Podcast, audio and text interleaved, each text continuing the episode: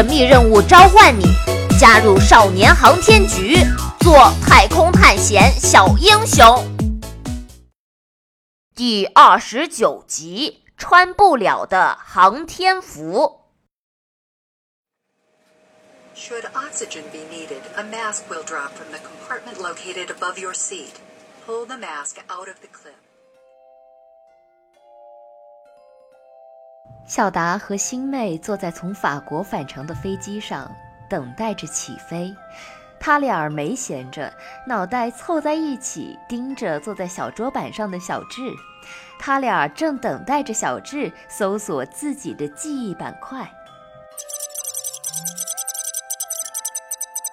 我刚刚搜索了一下我的记忆板块，确实有一部分我读取不出来。呃，对，就是这一部分，里面不仅有咱们认识以前发生的事，还有还有更重要的信息呢。嗯，是关于我们这次任务的重要资料。你是说六零幺号文件？查到了。啊！查到什么？查到六零幺号文件的内容就封存在我读取不出的记忆里。唉，就查到这些啊？怎么可能这么容易就被你查到呀？真是的！收起小桌板，系好安全带，飞机要起飞了。王老师的声音突然出现，让小达和星妹一阵慌张。呃呃。小智，快查一查，嗯，呃，今天的天气怎么样？天气怎么样？抬头看看天，不就好了吗？行了，我知道你们在帮小智恢复记忆，别慌。其实，我也这么希望。真的吗，王老师？当然，当初关闭小智的电源就是迫于规定。如果你们能找到办法，需要我的帮助，我会全力支持你们的。王老师。谢谢你，王老师含笑摇了摇头，准备转身回到自己的座位上。但在迈开脚步之前，他又回过头来看看小智。小智，欢迎你回归。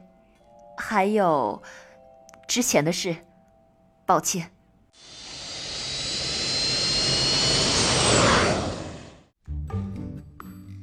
少年航天局还是这么的热闹。小达和星妹的回归，小伙伴们都很高兴，还有小智的苏醒，简直是惊喜。为了欢迎他们两人的归队，王老师特意给所有人放了一个假，休息是不存在的。刚一回来，小朋友们就缠住了小达和星妹，要听他们讲失重飞机、异国探险，讲小智的苏醒。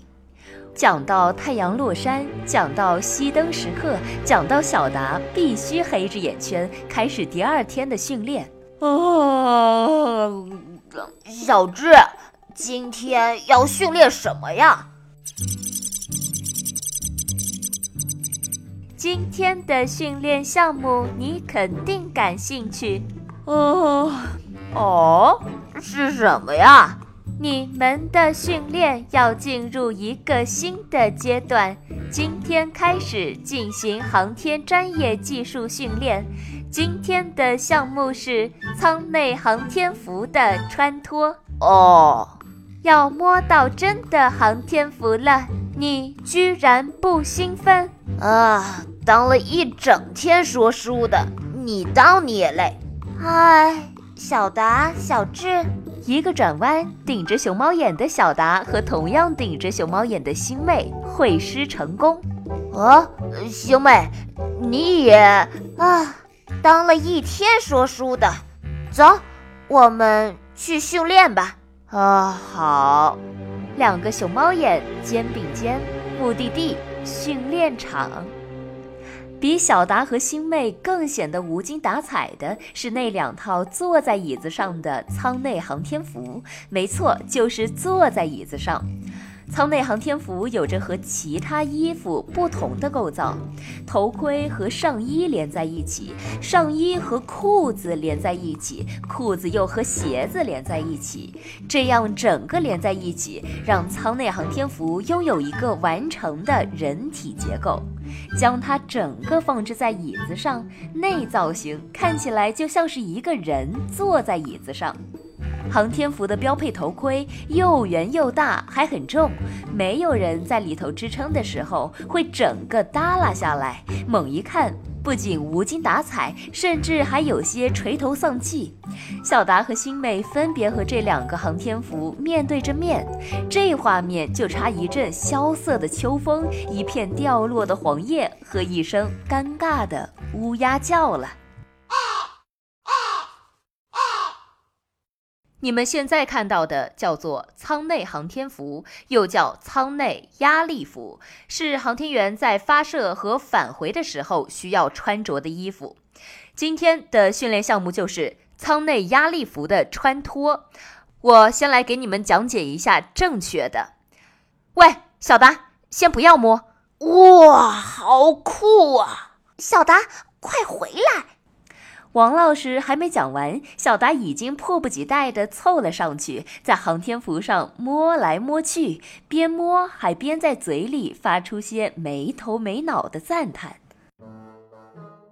哇哦，嗯，不错。哇哦，酷哎！哎，拉链。哦，哇哦。哎，拉开了，王老师，就是从这里直接穿的吗？此时的王老师和新妹、小智正站在一排，面无表情地注视着自我陶醉的小达。呃，他这是怎么了？经过扫描，精神状态未发现异常，大概是因为缺乏睡眠吧，大脑供血不足。啊，可怜的小达！小达，航天服不同于普通的衣服，没有经过训练是穿不上的。呃，我好像说了也没用，确实没用。王老师的话还没说完，小达已经有一只脚伸进了航天服中，正在往里伸另一只。让他穿吧，穿不上自然就停下来了。啊，可怜的小达！哇，好重啊！哎呀，哎哎呀，啊！当然重。舱内压力服是由特殊材质制造的，正常的压力服有二十斤重呢。还是要先学习正确的穿脱。哼，算了，我说了好像也没用。啊，呃，不行了，呃呃啊，好热啊，呃，投投降了，呃，投降了。小达四仰八叉的靠在椅子上，满头大汗。航天服让他穿得个乱七八糟，不得要领。好了，现在我来给你们示范一下舱内航天服的正确穿脱方法。呃，王老师，呃，先帮我把这衣服脱了吧。哎呦，好热！呃，不行了，你就穿着吧。啊，不是吧？哎，可怜的小达呀！